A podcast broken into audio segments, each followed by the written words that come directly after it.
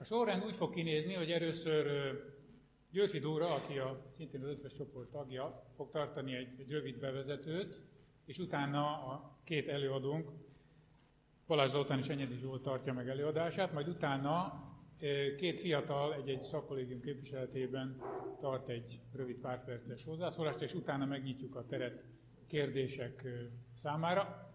A kérdésekkel kapcsolatban azt szeretném kérni, hogy akinek van, az tegye meg, hogy írásban eljutatja hozzánk. Elvileg ennek a logisztikája meg szokott lenni. Rátérnénk a programra, úgyhogy először megkérem Győrffy Dórát, hogy tartsa meg bevezetőt. Szeretettel köszöntök mindenkit, nagyon örülök, hogy itt lehetek. A mai alkalom gondolatát az amerikai félidős választás adta. Donald Trump győzelme szimbolizálja az egész világon talán leginkább a liberális demokrácia és a nemzeti populizmusok közötti harcot. Az amerikaiak a múlt héten Donald Trump elnökségének első két évéről mondtak véleményt. Az eredmény ismert. A demokraták körülbelül 7%-kal több szavazatot szereztek, és 1974 a Watergate botrány óta a legtöbb helyet hódították el a republikánusoktól. A szenátusban a republikánusok számára egy rendkívül kedvező terepen a republikánusok sikerrel növelték a többségüket, kb. 1 vagy 2 szavazattal, még nincs végeredmény. A választás estéjén mindkét fél győzelemről beszélt. A valóság és a realitás az az, hogy a demokraták nyertek, ám győzelmük nem jelent megsemmisítő vereséget Donald Trump számára. Az országban továbbra is van egy jelentős kisebbség, amely fogékony a populista retorikára és a választási rendszer sajátosságai miatt nagyon komoly hatalmi tényező. Az Egyesült Államok azonban csupán egy terep a sok közül, ahol a liberális demokráciák és a nemzeti populizmus közötti küzdelem zajlik. A jelenség egy sajátos hidegháború utáni fejlemény, amikor a demokrácia explicit tagadása nemzetközileg rendkívül költségessé vált. Ma már Észak-Korea neve is Koreai Népi Demokratikus Köztársaság. A demokrácia a valóságban rendkívül eltérő rendszereket takarhat. Történetileg a nemzeti populizmusok a liberális demokrácia 1970-es évek óta tartó diadalútjának a megtorpanását jelentik. Míg 1970-től kezdve a demokráciák száma 35-ről 110-re nőtt a világban, addig az utóbbi időszakban csökkenést figyelhetünk meg. A Freedom House jelentése szerint 2018 a 12. év, amikor az emberi és polgári szabadságjogok globális visszaszorulását láthatjuk. Az új típusú rendszereket szokás versengő autoritár rendszereknek vagy hibrid rendszereknek nevezni, és ezekre sokszor illenek a populizmus jellemzői. De mit is jelentenek ezek a fogalmak? A liberális demokrácia és a nemzeti populizmusok közötti harc sokszor a fogalmak szintjén zajlik, és a jelentésért folytatott küzdelem. Nem mindegy, hogy a liberális demokráciát a fékek és ellensúlyok rendszerének, vagy pedig egy népesség cserére irányuló törekvésnek látjuk. A két rendszer közötti vitában két fő kérdésre szeretném fölhívni a figyelmet. Az első a hatalom korlátozása és a többség jogai közötti feszültség.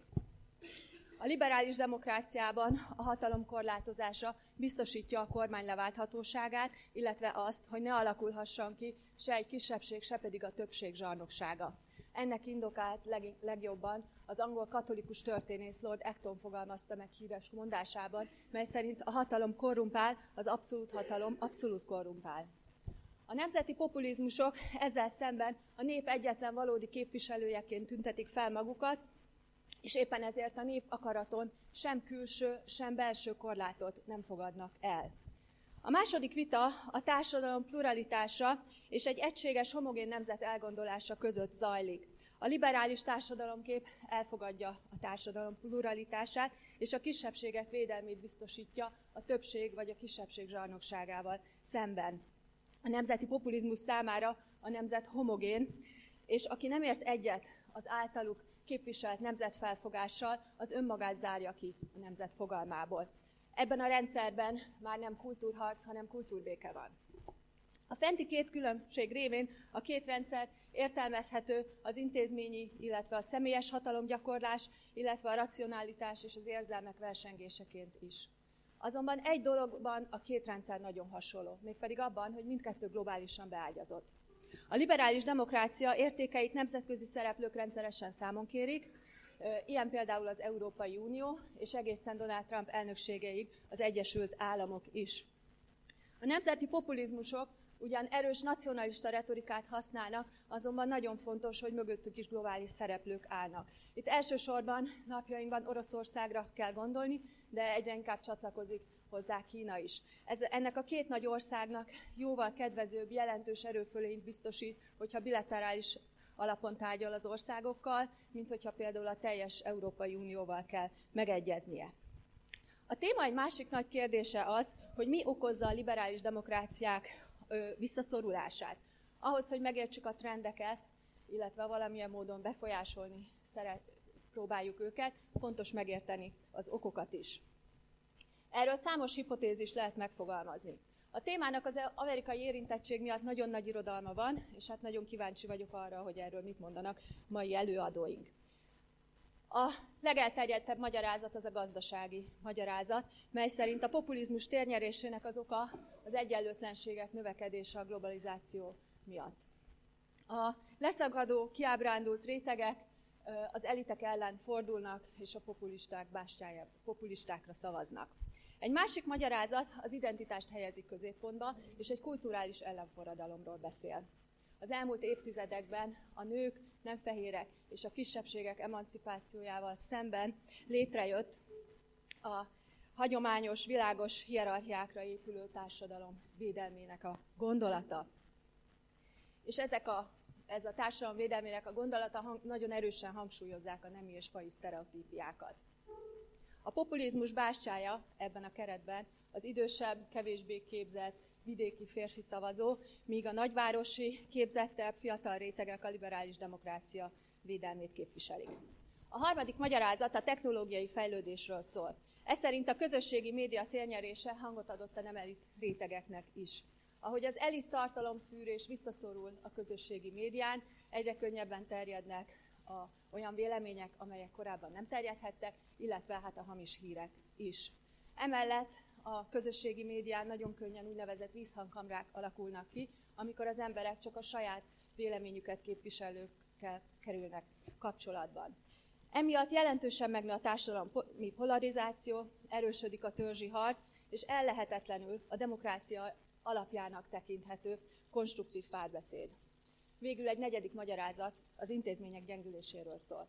A liberális demokrácia intézményeinek gyengülése és korrumpálódása teret adott az orosz és kínai hibrid háborús beavatkozásoknak, illetve cinikussá tette és kiábrándultá azokat a rétegeket, akiknek ezeket az intézményeket meg kellene védeniük. A felvetett kérdések nagyon szorosan érintik Magyarországot. De fontos tudni, hogy nem vagyunk egyedül, és éppen ezért azt gondolom, hogy fontos ezeket a kérdéseket egy elméleti keretben és egy nemzetközi kontextusban megvitatni. Remélem a mai estén erre sor kerül. És a bevezetőnek itt vége, visszaadom a szót Urbán Lászlónak.